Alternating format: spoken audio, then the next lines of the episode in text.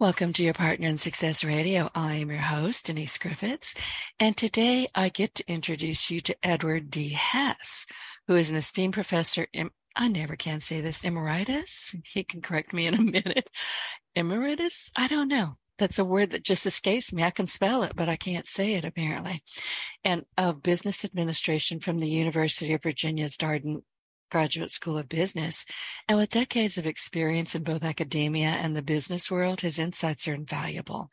Having excelled as a senior executive at renowned institutions such as Warburg, Paribas, Becker, Boettcher and Company, boy, we've got some names here that I just can't pronounce them. The Robert M. Bass Group, and I'm laughing at myself, so bear with me. Arthur Andersen, Professor Hess brings a wealth of pr- practical knowledge to the table. And as a prolific author, his book Smart Growth earned him well deserved recognition, being named a top 25 business book by Inc. magazine in 2010 and receiving the prestigious Wachovia Award for Research. Today, though, we are talking about his new book, Own Your Work Journey, The Path to Meaningful Work and Happiness in the age of smart technology and radical change. And I have that book in front of me. So join us as we explore the groundbreaking ideas and experiences that have shaped the business world through the remarkable perspective of Professor Edward D. Hess. Good morning, Edward. Welcome to your Partner in Success Radio. It's good to have you here. And thank you for sending me your book. I really appreciate it. Well, thank you very much for having me, Denise. And please call me Ed and um, I look. I, I can do that. yeah, I look forward to a wonder, wonderful, wonderful conversation. Oh, thank you.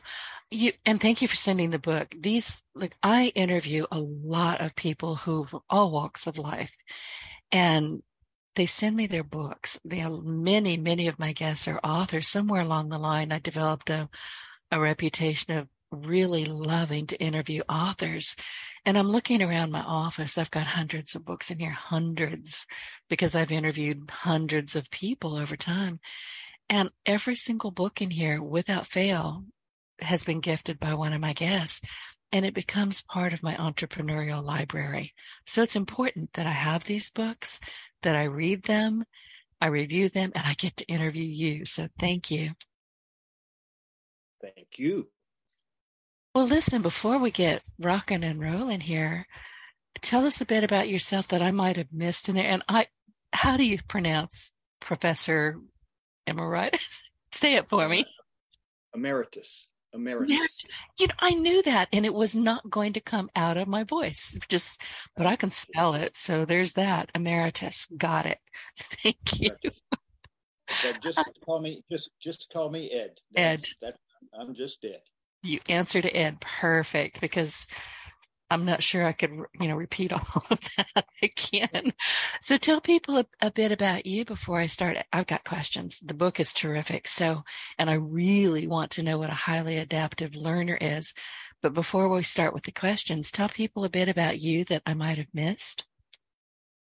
Well, uh, I've been very, very fortunate in my life. I've, I've lived a very interesting life. Uh, I was raised in a small town in rural Georgia, um, and um, I was an outsider uh, because I wasn't a great athlete or anything, and uh, I uh, was very, very fortunate uh, to have people who, to have my parents who helped me learn how to be a learner and to and to be able to get figure out how to get good grades and uh, and my life was really taken over my life and my family. Uh, my family were uh, were were not not Southerners, and uh, so we were sort of outcast in our little town way back when, and um, and my, our lives changed dramatically when the head football coach, who was one of the best football coaches in the state of Georgia, uh, reached out to me at the end of the seventh grade and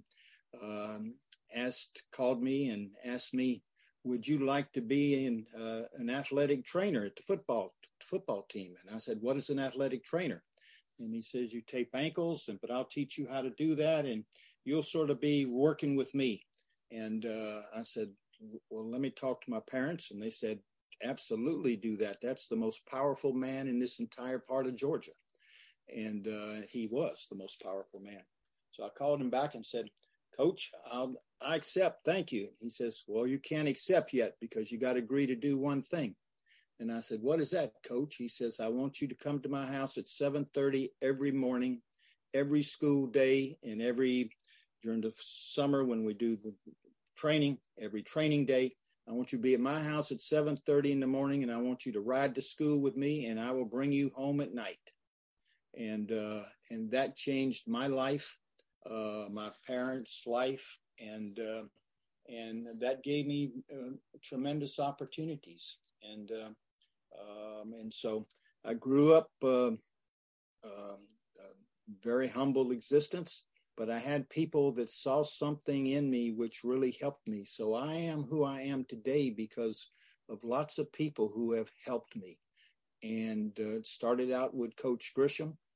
And uh, not only did he help me in high school, but he basically helped me write my first article, which was nationally published about being an athletic student athletic trainer in the Coach and Athlete magazine, and then he helped me get a full scholarship to the University of Florida as a, a student athletic trainer, and that started me on a whole journey of my life. And so, I went to the undergraduate school. Uh, I went to University of Florida and majored in educational psychology, and teaching was going to be my goal. And I um, well, did well and uh, uh, was going to to, in effect, learn how to be a, get a PhD. And, uh, and then my life changed when I met uh, a, a, person who was uh, running for president of the United States and saw the impact he had. And I decided that I wanted to, wow, I, I need, you know, that's, you know, it just, it just grabbed me. And that was Senator Robert Kennedy. I met and I decided in my senior year of college in April at the end of the senior year that I just wanted to go to law school and learn how to be a lawyer. And uh, and so as you can imagine, law school applications were already in, people already were accepted, and uh, I had to figure out a way how to basically get accepted to law school two months before law school started.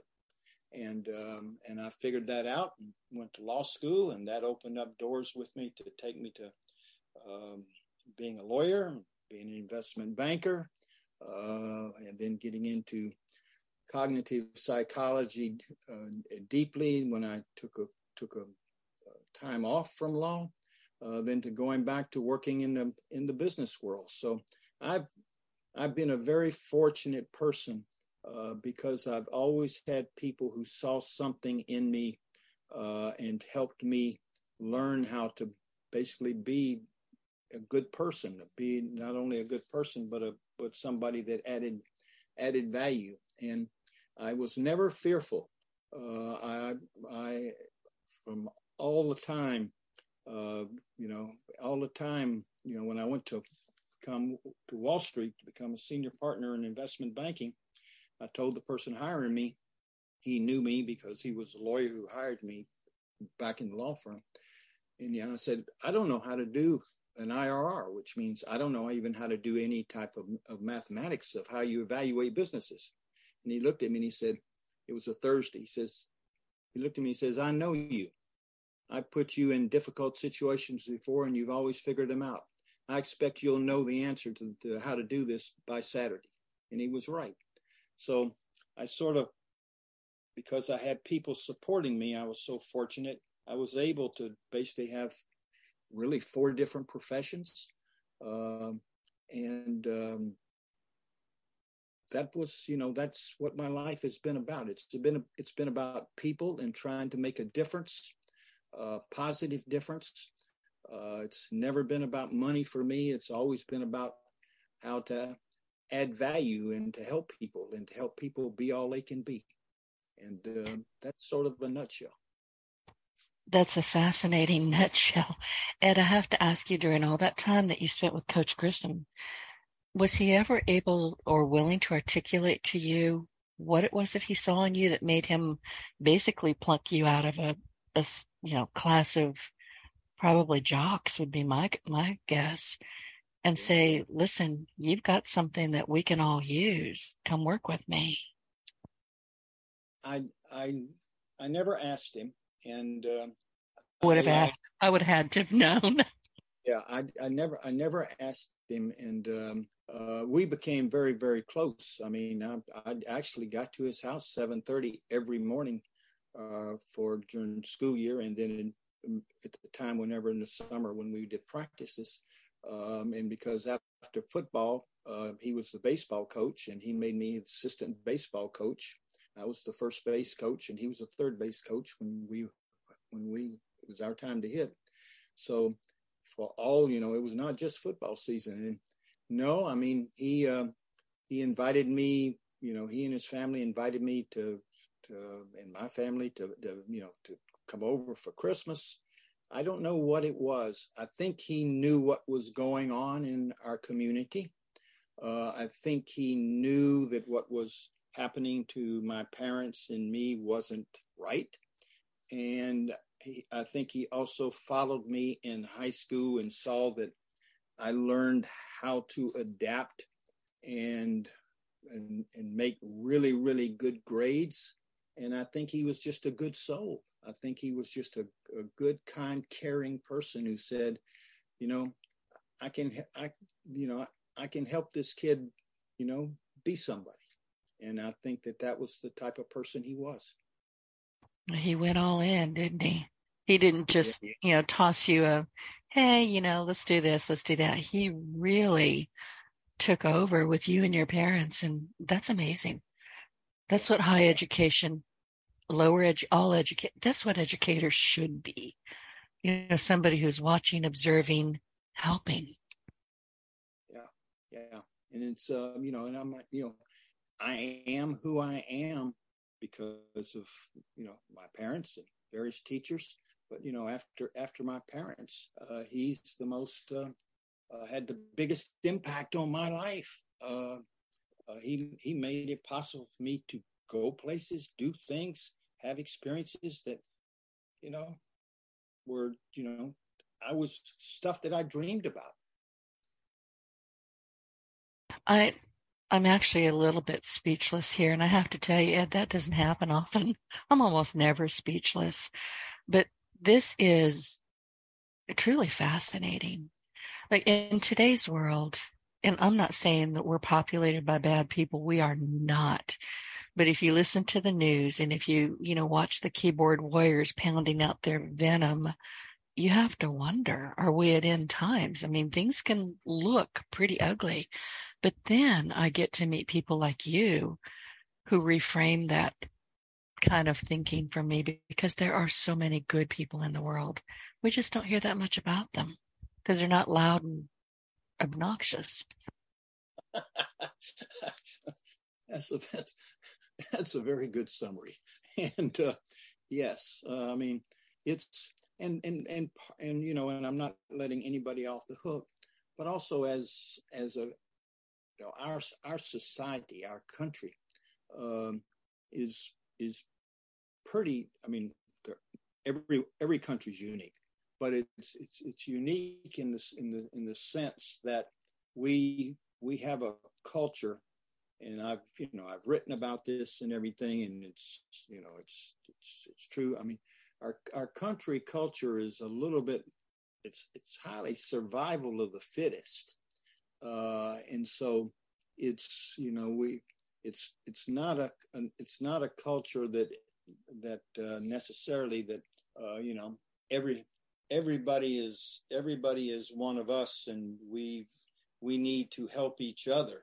Um, it's uh, it's pretty, um, especially in the business world, pretty pretty you know climb that ladder and if you have to step on a few people on the ladder you know you just step on their hands not on their head um, and um, uh, but what i learned in the in, in the world is is that it's mutual in, in in the fact that when people when when people help helped me, I I learned and tried to help other people, um, if assuming I could. Um, not that I'm. It's not. I don't have any ego in this saying I can help everybody. I can't. Uh, but yeah, I made it part of my role was, you know, payback time. Okay. Mm-hmm. So. We, we, we need, you know, the more, the more that people can basically, you know, we're not competing against each other. And that's what's so uh, strong in our society that we're competing and we're, and we look at each other as, as competition.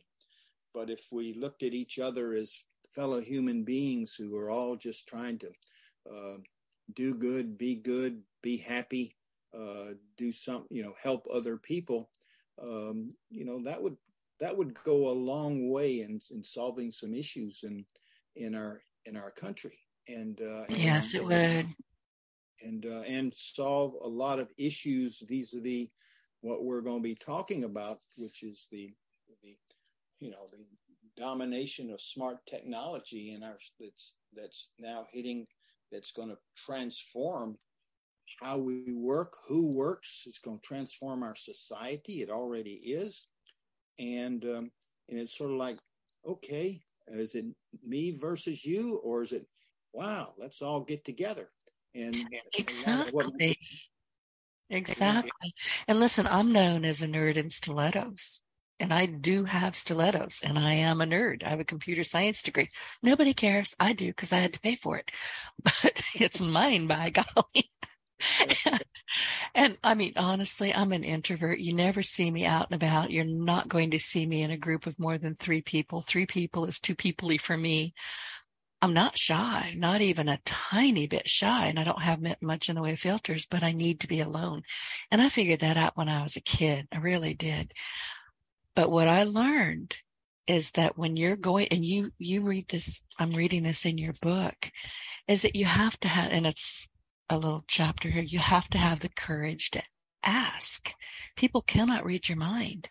If you don't know what you don't know, ask somebody. And the thing about most people, whether you're an entrepreneur, whether you're an author, whoever you are, the, the human beings actually do want to help other human beings. I don't know how we lose sight of that, but we seem to be. But I'm fascinated going, you know, back to what you were just talking about. Fascinated with everything that's going on now with artificial intelligence. It's been around. We just didn't know about it. How we're communicating now, how we're making big mistakes now, but how we can fix that oftentimes. There's a lot going on. And I, I mean, I can't sleep at night. I'm like, ooh, I didn't. Ooh, ooh, that that sucked. you know, I mean, you just never know. But let's, let's start talking about how to become a highly adaptive learner because clearly that's what you are. No question. Well, it's, let's, let's define what highly adaptive learning means.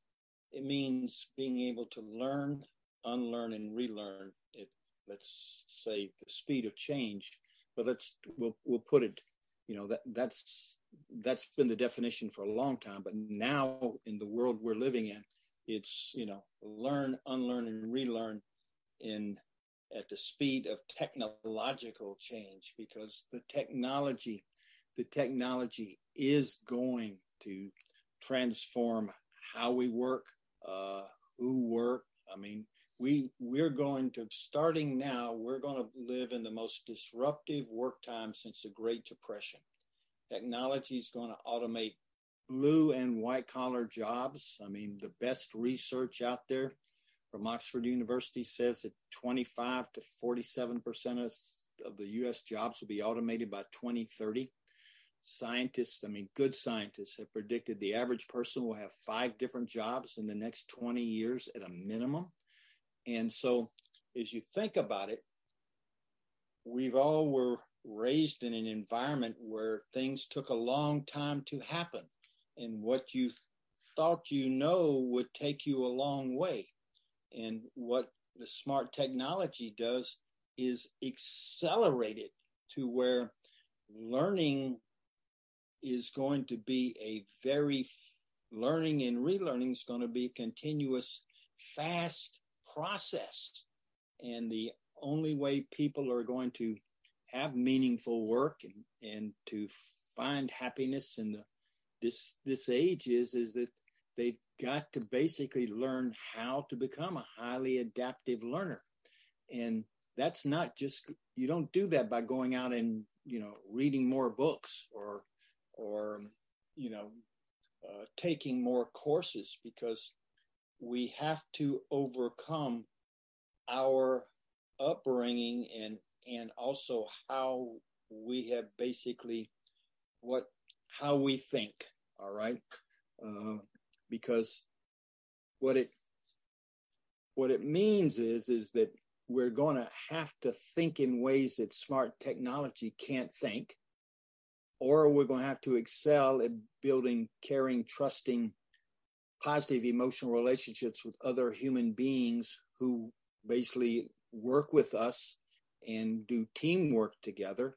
So we're going to be or we have to excel at trade jobs that require that they're very complex that require a lot of human dexterity and iterative diagnosis of the problem. What's the problem? Is it this? Is it that? And then trial and error because technology is going to be doing all of the stuff which is easy is the easiest to do all right? And so you would say okay so what's the problem? Well the problem is is the way we have been raised in our culture and the way that we've been raised historically is we're not wired. Our brains are not wired to be highly adaptive learners. The science is clear. When you and i go out in the world we go out to seek confirm now we can overcome this and i'm sure you have but we're wired to go out in the world and seek confirmation of what we believe. We look for confirmation. We don't look for how i'm wrong. We look for affirmation of our ego and our ego is our stories of who we are so we're looking for affirmation little head pats all right and then we're looking to not to ratify our stories and keep them cohesive. I mean, basically, we're lazy learners. I was just thinking that lazy was pop. There's this little, you know, bubble over my head going lazy, lazy, lazy. AI is making a lot of people lazy. You know, keyboard warriors, lazy. It's like, where is your brain? Pull it out of your fanny and do some thinking, but they don't. Yeah. And so, and, and the challenge we have as society is, is you know, our school systems all the way, all right. Generally speaking, there are not a lot of school systems that are out there really engaged in. Our goal is to basically create, make enable, enable highly adaptive learners who can learn at the speed. And I mean, if you think about it, you know, you, you go out talking to somebody and, and, you know, they say something that, that, you know, you think's wrong. All right. We, we emotionally, if, if in, in what they said wrong is they disagreed with us. And I mean, we emotionally, all right. So it's not just thinking, we emotionally defend, deflect, and deny when our views are challenged by all other people. So we got to rewire ourselves. Well, and you can. I catch myself still doing that. I think it's just human nature, or maybe it's an American thing. I don't know. But I do catch myself still doing that. But my next, that's my knee jerk reaction. And I know it's a knee jerk reaction and that it's not going to do anything other than land me in probably hot water. So my next thought process, which is almost immediately upon me sticking a finger in my own nose and on my own nose and saying, stop that, you know, patting myself on the nose. But my next thing is, really tell me more. Now I'm curious. Why do you think that? How can you convince me? Probably can't convince me, but I'd like to know more. Yes. And that is, and, and as you read in the book, you saw, you read the part when you said, you know, don't deny, defend, def- deflect, you know, right. You know, ask questions, ask questions to make sure you understand the person, ask or you ask questions to make sure you understand them, or you can take the route. This is look, this is what I heard. Let me tell you what I heard. Is this what you meant? And you're exactly right. That just that little step, all right. That but I have step, to do it. I have to catch myself, you know, getting all bristled up. And and it happens. I mean, it happens on a daily basis. I'm not going to say it doesn't.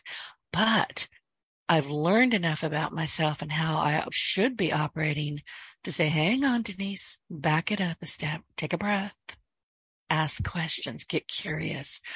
Unless it's somebody that I really don't have any use for at all. That doesn't happen often. But when I come across somebody that I'm just not going to like them no matter what, I don't bother. I don't play. I leave. Yeah. Yeah. And, and, and I think the, the, the challenge that, that all of us have is, is to, how do we basically have a realistic view of who we are well, can we? I mean, can we, Ed? Because you know, you're talking about the stories that, you know, we're constantly defending our own stories and reiterating our own stories. But I think what people forget is that their stories, a lot of them just didn't happen. To give you a for instance, you know, people in the same family are going to see an, an incident completely differently. My brother passed away a couple years ago, and um, before he passed, we were doing a lot of, you know, going back to our childhood. And he was five years younger than me. So I had already left the home by the time he kind of hit, you know, his teenage years. He would describe things to me. I said, what? I had no idea. I was standing there. I saw it, but we had completely different reactions to it. So once you realize that your stories are your stories, but not necessarily anybody else's, then maybe you can kind of deconstruct them and say, well, that doesn't work anymore.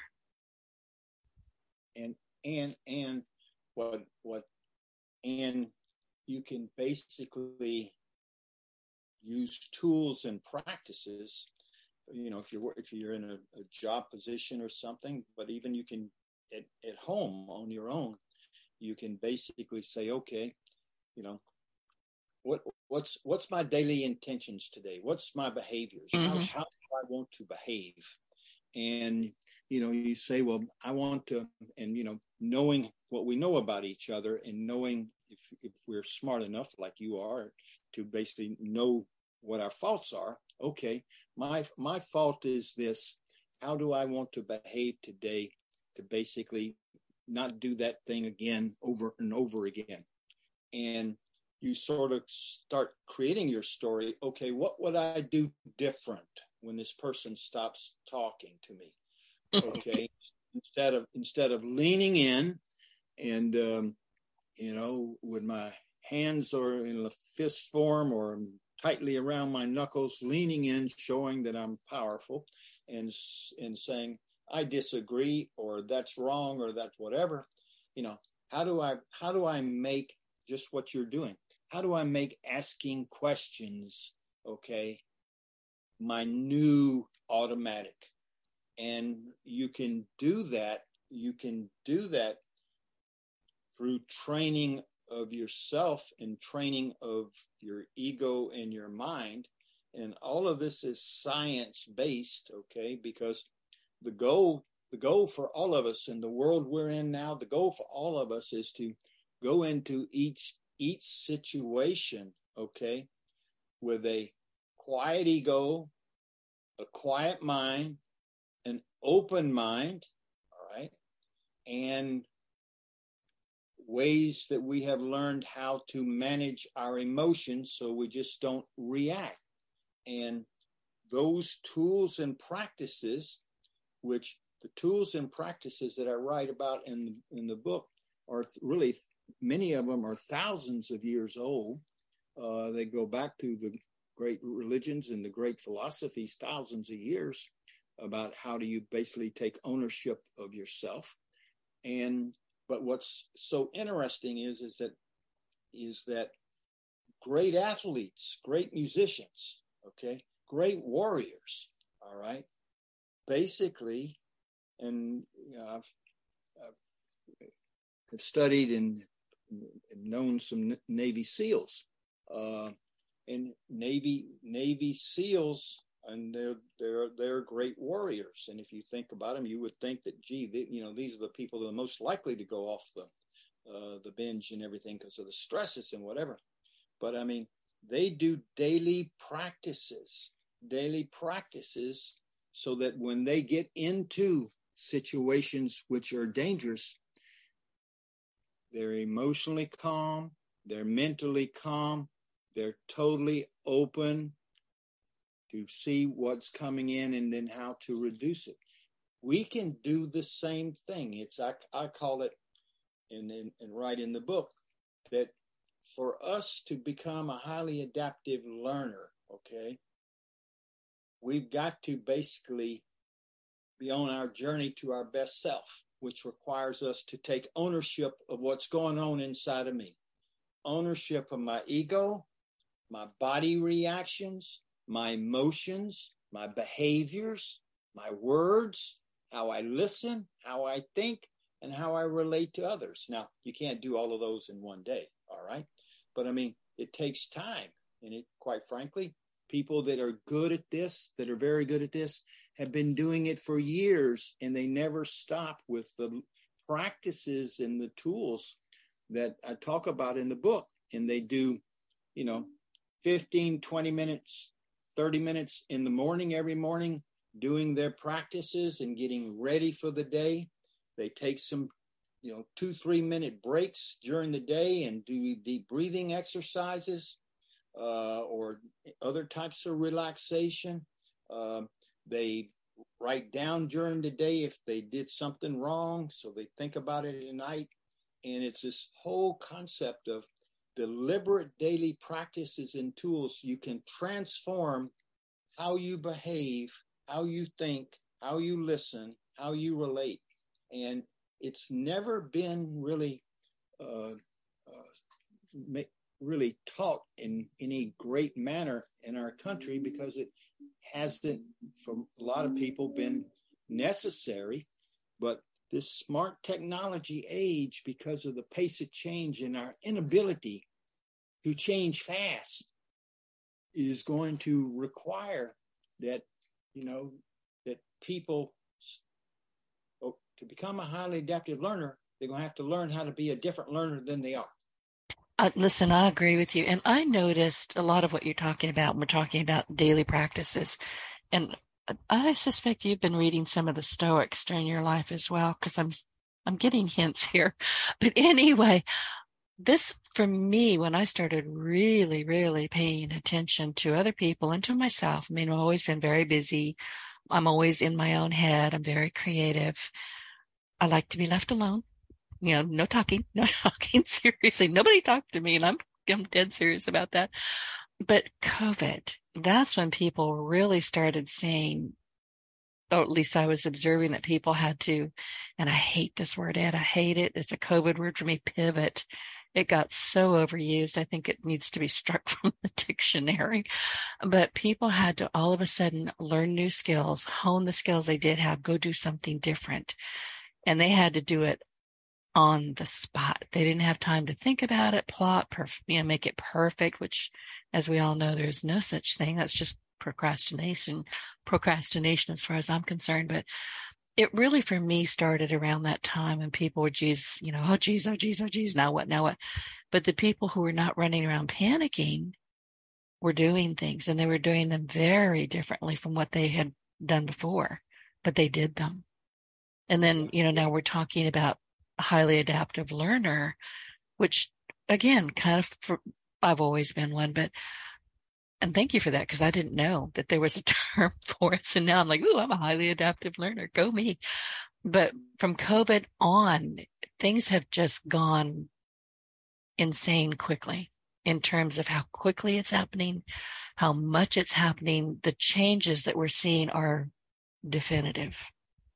And if you don't get in front of it and if you don't take care of yourself and get a hold of who you are, how you show up, how you present, and how you help other people, things are probably not going to go well for you in the long term. That is a great summary. You are spot on. All right. You are you are spot on. And it's so important. And and what's and the the thing that's the the thing that people sort of think or automatically when I talk to a lot of people sort of react is well I don't have time to do this. Uh, I hear that all the time, or I can't afford it. I can't. I can't afford it. Well, uh-huh. you know, it's it's it's it's pretty. You know, it's it's pretty cheap. You know, it's pretty cheap right now. But but it's uh, you know I, I don't I don't have time, and and you know I tell people when I when I when they ask me well what what what should I do, and then so you know we we we talk through the you know the sort of like what's the whole program? But you know how do i how do i start? How do i start? And i said do you have 15 minutes you can give me in the morning? Uh, i said that's not a lot of time. Yeah i can work that out. I says all right. Do you have 15 minutes in the evening yeah okay so what do you want me to do and you know when i get somebody that's you know not has not been involved in these types of praxa tools, I say, all right, we're going to do an early morning practice, 15 minutes. You're going to do it every every morning. You're going to do four minutes of gratitude practice, and I'm going to teach you what these are. Four minutes of gratitude practice, three minutes of deep breathing, four minutes of mindful meditation, in four minutes, you're going to review and visualize the seven daily behaviors as to how you want to behave. You're going to pick seven. You're going to do that. So that's going to be, you know, ba- basically, you know, it, it, works out to 15 minutes. I said, "Can you give me 15?" He says, "Well, are you going to you going to help me learn what a gratitude practice is?" Absolutely. Okay, we're back to lazy. I can't help it. I'm seeing lazy pop up in my head again. But you're willing to help him learn, so there is that into the gratitude practice, the deep breathing, and they're simple. They're simple. There's no. It's it's you know it's um, you know gratitude gratitude practice is to close your eyes and think of s- somebody that's been very helpful to you or kind to you or loving to you or that helped you get to where you are and think think of that person and either if they're they're still alive reach out to them and say thank you or send a note or call them. But you basically you know you you're you're thinking and emotionally understanding that wow this person helped me. I'm not doing this all by myself. And how can i let them know how much you know? So what's it take to make a call or just to send a note or a text or whatever?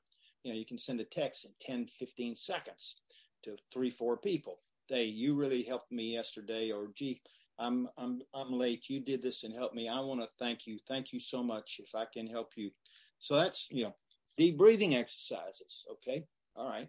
That's all of that's about is just being sitting down, being calm, and breathing in slowly for say five seconds, holding it for five seconds, and breathing out for five seconds. In doing that, three minutes. None of this is rocket science, okay? You know, the, the hard one becomes the mindful meditation where your goal is is to basically calm your mind and to basically focus on your breathing in, breathing in slowly, holding it, breathing out slowly. And what's going to happen is your mind is not used to doing that, your mind's going to basically say, This is stupid, this is stupid, or you should be doing this, or other things are going to come into your mind. And that's going to happen for a long time when you do these practice this practice because it takes a long time for you to take ownership of your mind. But what you do is you basically, when your mind starts chattering to you, it's called the monkey mind in, in philosophy, chattering to you, you basically concentrate even if you have to close your eyes hard, concentrate on focus on my breathing, focus on my breathing. And eventually you'll get to where you can breathe two, three minutes and your mind's quiet. All right. And then the goal is to build up to where you you have control over your mind most of the time. And and so you've got, you know, gratitude practice to start out in a positive emotional state, deep breathing, because deep breathing, when you go out in the world and all of a sudden you feel yourself, I'm getting upset. I feel I'm getting heat on my cheeks and everything. What do you, what do I need to do to slow down? Because I want to basically take ownership of myself. Okay. Deep breathing. And you deep breathe and you deep breathe. And then, you know, you, you come, you come back and, and you, you try to take some stillness breaks during the day. All right. I just need to just get outside and just walk for five minutes and just breathe in and breathe out. And you learn that you can take more control over over your what's going on inside of you because really and truly the goal here is to take ownership of your ego, your body, your emotions, your behaviors, your words, your listening, your thinking, and how you relate to others. And our biggest competition going forward in this world we're in now is not other people, it's ourselves. Absolutely. It's ourselves. I'm my only competition, to be honest with you. And I have to tell myself sometimes to sit in the corner and shut up. Yeah.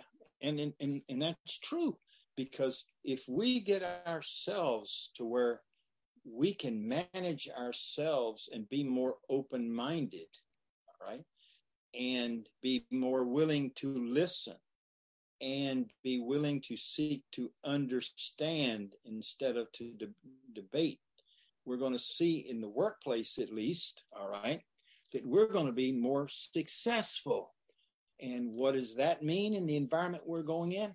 Well, we're more likely to basically keep our job or more That's likely important. to have a job. Get a job, you know, create a, a something for you, which is yeah. what I, you know, I'm That's an right. entrepreneur. entrepreneur. I yeah, I am not employable in anybody else's office. I run with scissors. I don't play well with others. And if you want coffee, you can get it your own damn self. I'm not going to do it. So I have to work alone. but I knew that yeah. about me and I've managed it. Yes. And you, and you can. And if you think about it, a lot of when in, in your, your you are, let's say, an entrepreneur.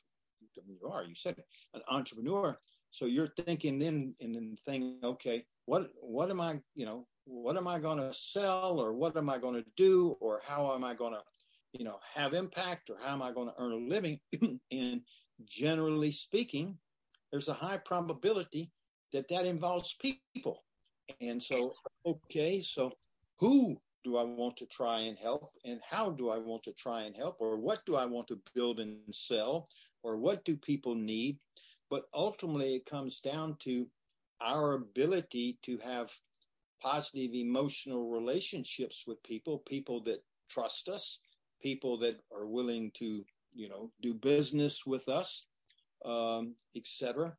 And and because the the ro- the road stuff is going to be pretty easy, and probably more than the road stuff, but the road stuff's going to be pretty easy for for technology. And so this this thing about, you know, it's, I call it the ultimate goal is inner peace, a state of inner stillness. And I'm reading now, a state of inner stillness and calmness that enables me to go out in the world with my most non judgmental, fearless, quiet ego, and open mind, which enables me to learn, unlearn, and relearn at the pace of change and enables me to connect with other human beings in a positive way. That's beautiful. And it, it is so true. And Ed, you mentioned, you know, having those moments of stillness. I can't meditate. You know, let me, I hate the word can't.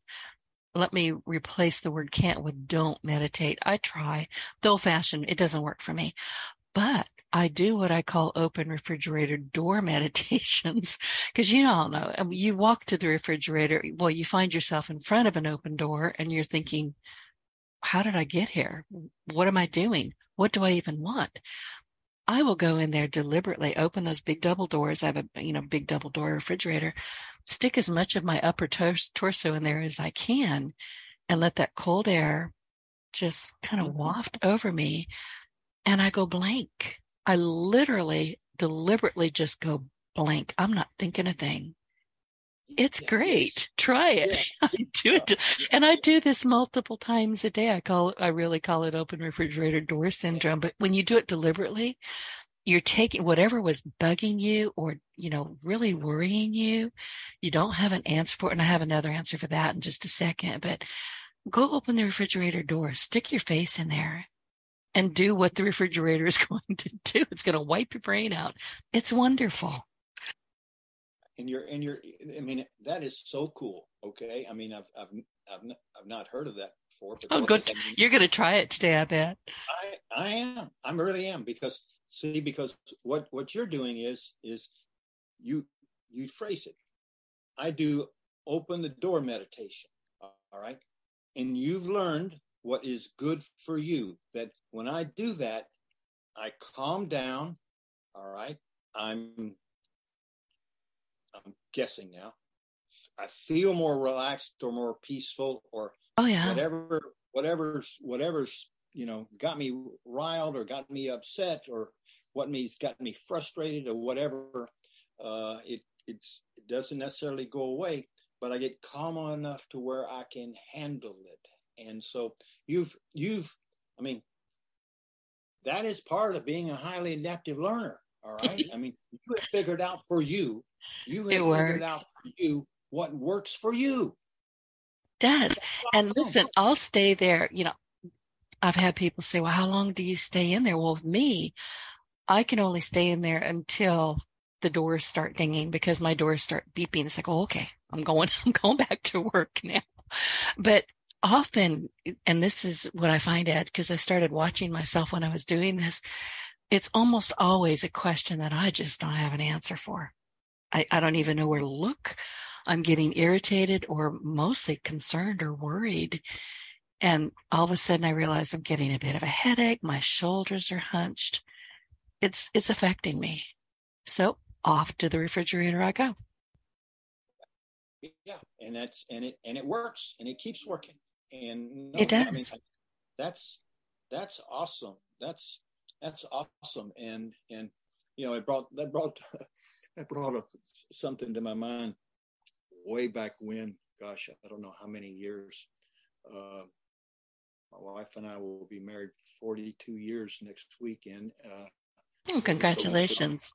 This, this is, well, I'm, I'm very thankful to her for putting up with me that long. And, uh, but, um, I was just thinking way back when, I guess when we were first married, two, three years, um, uh, my wife's like you, a very bright person, uh, very in, independent, and we were having some dis, some disagreement about something, and uh, I don't recall what it was.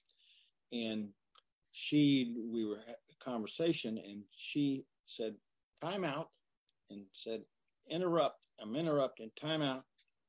She said,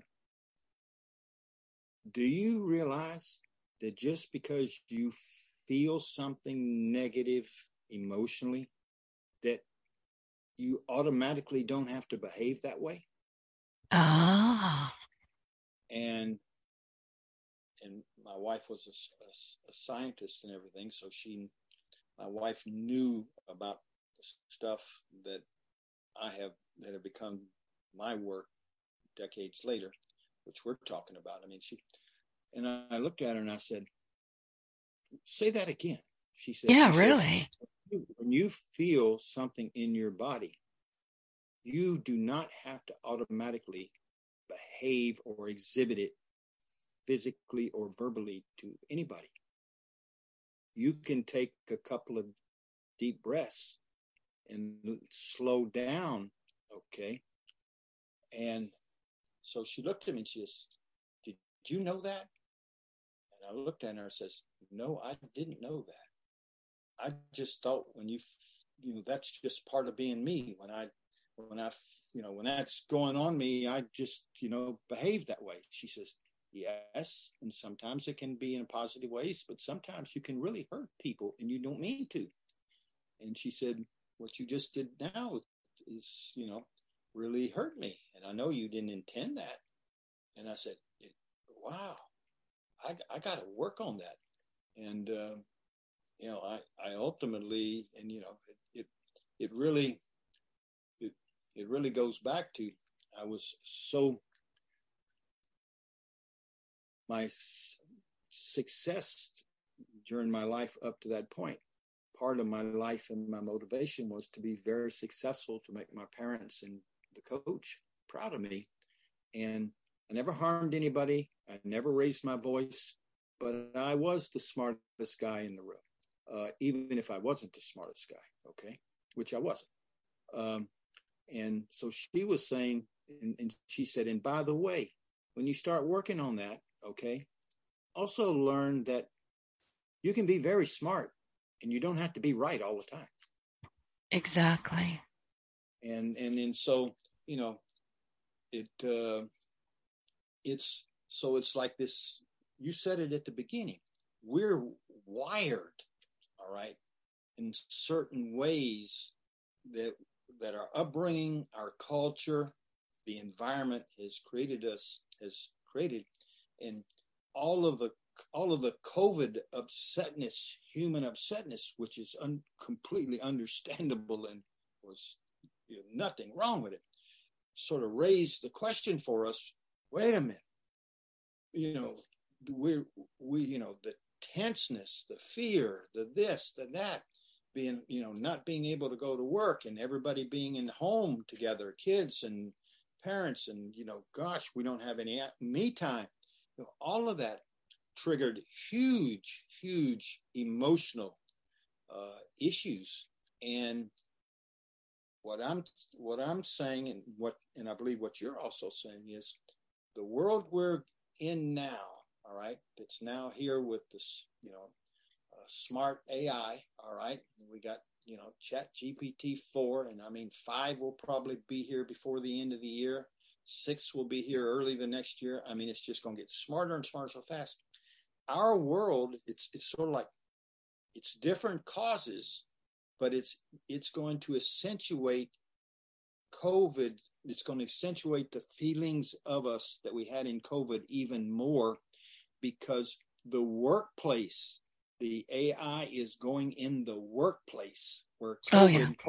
Yeah. COVID we came home we came home and we sort of isolated ourselves to keep the germ away AI is going to be in the workplace, in every workplace, no matter what you do, unless you can do those three types of jobs that we talked about, that the technology is going to be hard for them to do for quite a while. But if it's in the workplace, you got the turmoil of AI creating it, and then people are going to say, "Well, you need to use, you know, use AI for this. You need to use AI." I don't know how to use AI. Well, you better learn.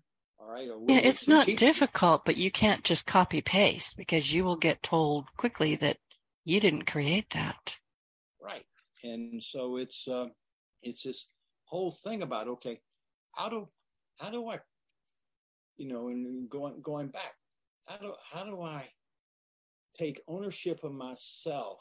All right, and sort of retrain myself, and other people can be helpful. And you know, a lot of people that I work with, they they pick two or three people that they're friends with, and the three or four people, and you don't have to do this, but some people, you know, they do it better in small teams.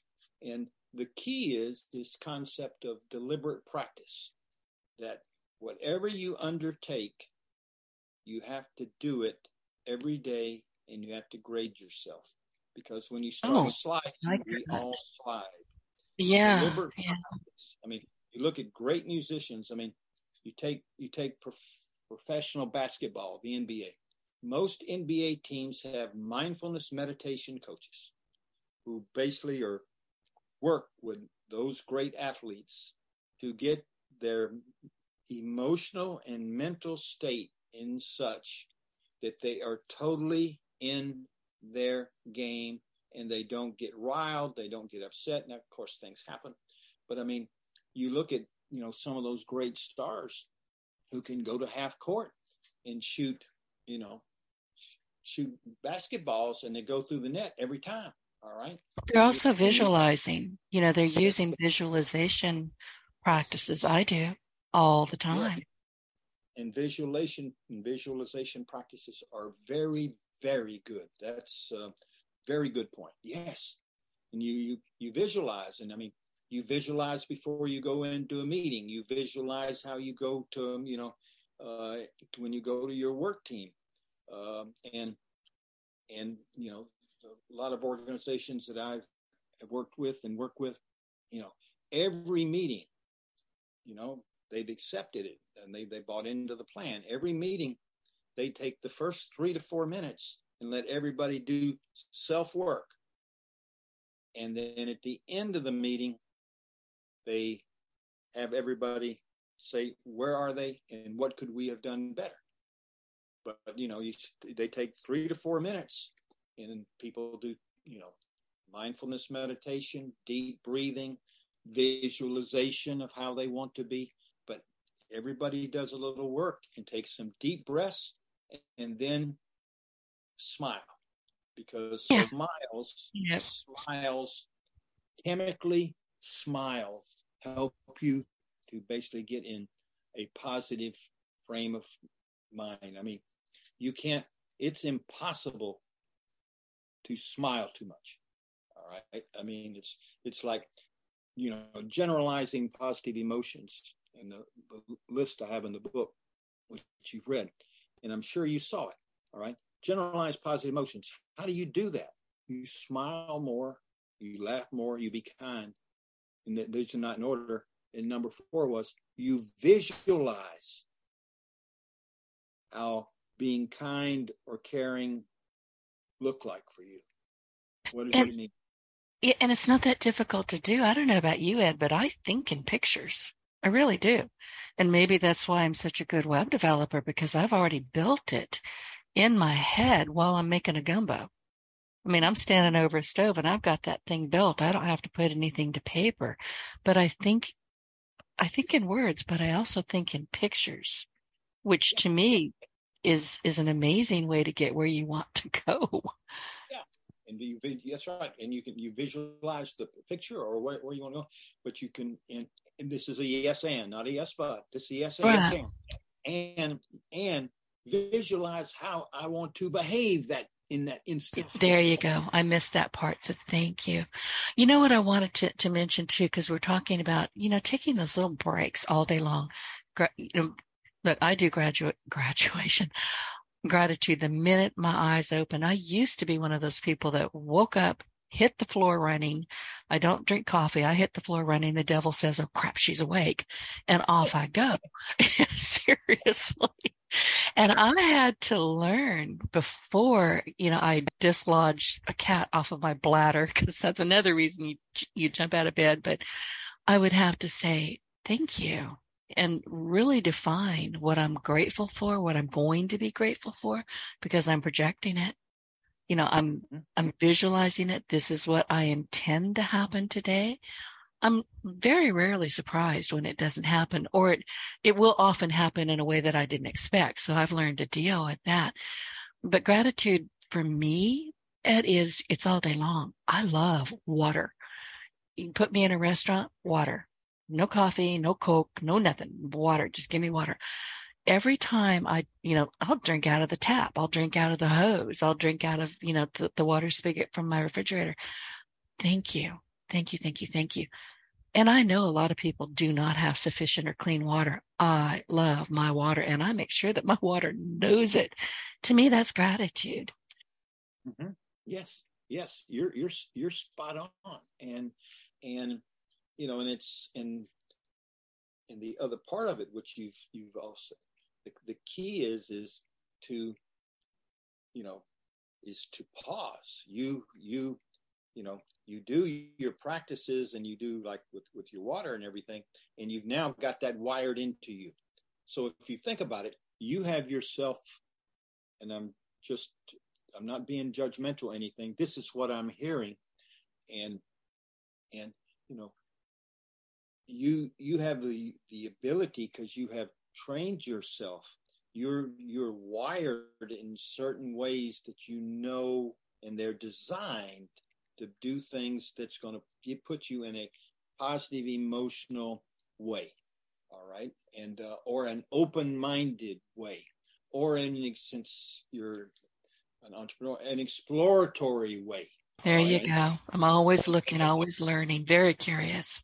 Yes and and so you've you your system your internal system. You've been doing that work, and uh, and what what you know, and what we're talking about, and what you're talking about is very very helpful because you're role modeling a lot of a lot of what or behaviorally role modeling, and additionally, you know, a lot of what I talk about in in the book is to okay how do I start making this transition in in in the just just how you sound when you talk about it.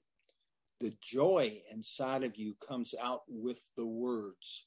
And when i'm hearing you and i'm not blowing smoke okay what it says to me is she's you know she's really used you know doing her inner work Okay. She's got her way.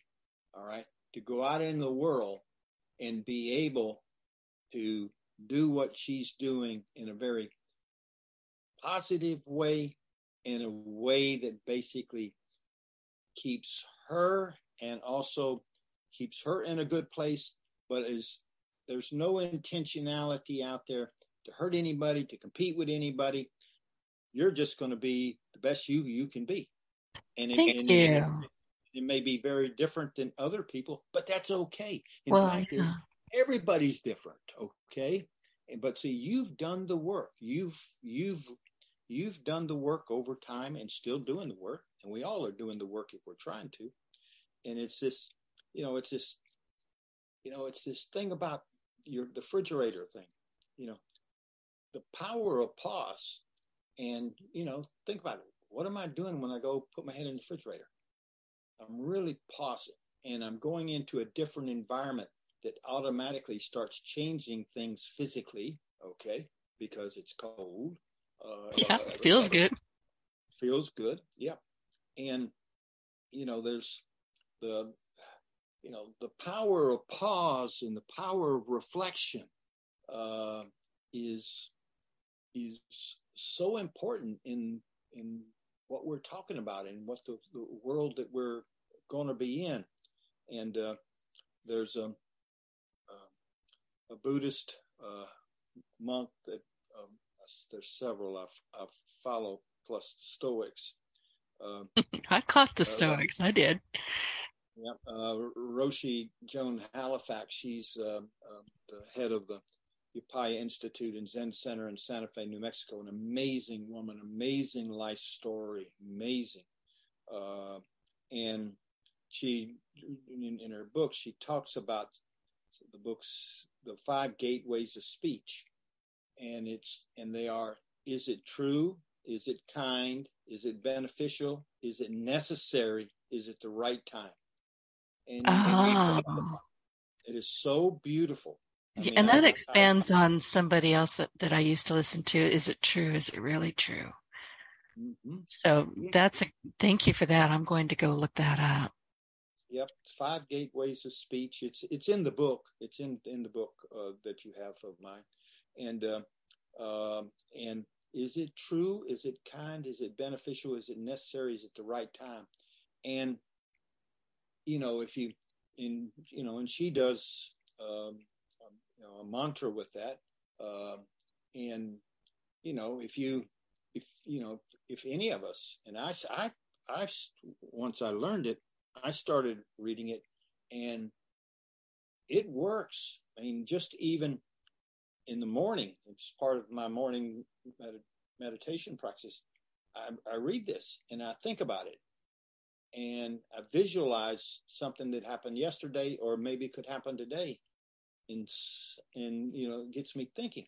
And so the the the the breathing exercises the thinking exercises the listening exercises uh, that that are available to people and and they're uh, you know there's 25 different tools and practices in my new book and 35 personal workshops where people actually you know either individually or in small teams have you know they got work to do where they answer questions which helps them see who they are. And then they make up their judgments about what what I like to change. And then there's a there's a way a system there. Okay here's how to do that. And where you don't overload yourself because then you're going to quit. And right. and they're done that yeah and so this thinking of thing about the five gateways of speech it is just so beautiful. Is it true? Is it kind? Is it beneficial? Is it necessary? Is it the right time and it's it's and you know and if you ask yourself that and at the end and then you know denise i'm going to go to something which you said before you know sort of the end of it all of a sudden if a big smile hasn't come on your face put, make a big smile come on your face all right? Because when you put when you smile when you read it it's just basically certain positive emotions are going through your body and it makes it easier for you to basically it become part of you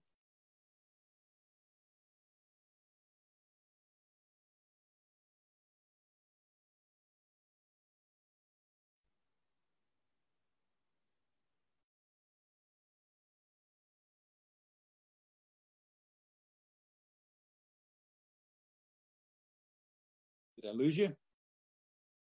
Yeah, I was just looking to see if we ran out of time. We've got a couple more minutes. Um, I have no idea what happened. You disappeared, and then I had to run into to my computer and see what happened. What I wanted, I was reading while you were talking, and I was also reading what you were talking about. But I also have a sticky note on page 49 and i want people who grab this book and please do grab this book make it part of your entrepreneurial library without doubt. But ed is talking about the new smart. He's also talking about critical thinking which i think is vastly underused but that's a whole nother conversation. And here he's got five new smart principles. One i'm not defined by what i know or how much i know. My mental models are not reality. I love that one. I am not my ideas and I must decouple. I must be, and I'm just, you know, reading them very quickly. I'm not reading the entire thing because I want people to read this. I must be open minded and treat my beliefs, not values, as hypoth- hypothesis. Oh, geez, to be constantly tested and subject to modification by better data. And five, my mistakes and failures are opportunities to learn so very true. So we really are running out of time. Ed, before I let you go, and thank you so much for being here with me. I love talking with you, and the book is phenomenal. Where can is there anything else you want to share with our audience before I let you go? And where can people find you? Uh, they can find me if they want to reach out to me. My email is uh, www.hesse at darden, D-A-R-D-E-N dot Virginia dot edu. If they want more information about the book, it's on uh, the book website is www.ownyourworkjourney.com. Uh, I'm on LinkedIn. Uh, I'm on Twitter. Um, you know, if they have questions or anything, they can they can reach out. And uh, uh, and uh, this has been a joyous this has been a joyous conversation because you have made I've learned from you, uh, Denise, and I like some of you. I like some of your approaches. That doesn't mean I don't like them. There's something I don't like, but you've you're in you you are well into your journey, and you are on your journey, and you're the you're the perfect. I, am I'm, I'm not being derogatory towards him. You know, I, I do a, I do a lot of podcasts. I don't have a lot of people that are on the journey uh, in the podcast, you know, that do, uh, that are the podcasters. Uh, and it was so so interesting because you you we this was a team podcast, and it was. It, it was it was a team podcast which was so energizing in everything and your way of coming across to your your audience all I can tell your audience is, is they are so fortunate to have somebody like you. Thank you, Ed. I am smiling, but I'm also tearing up a little bit, if that makes any sense. I really appreciate you saying that. Thank you so much. And that's the first time I've ever said that. Oh, now I am truly honored. It's a terrific book, and I have loved chatting with you. And so much of this, I'm like, yep, yep, ooh, gotta try that. Oh, absolutely gonna do that. So thank you for writing the book. Thank you for being my guest. And please stay in touch. Yes, let's stay in touch. I'd love, I'd love that. And uh, all, all the best, and and all the best to your audience. And uh, I wish, I wish them uh, meaningful, meaningful work and happiness.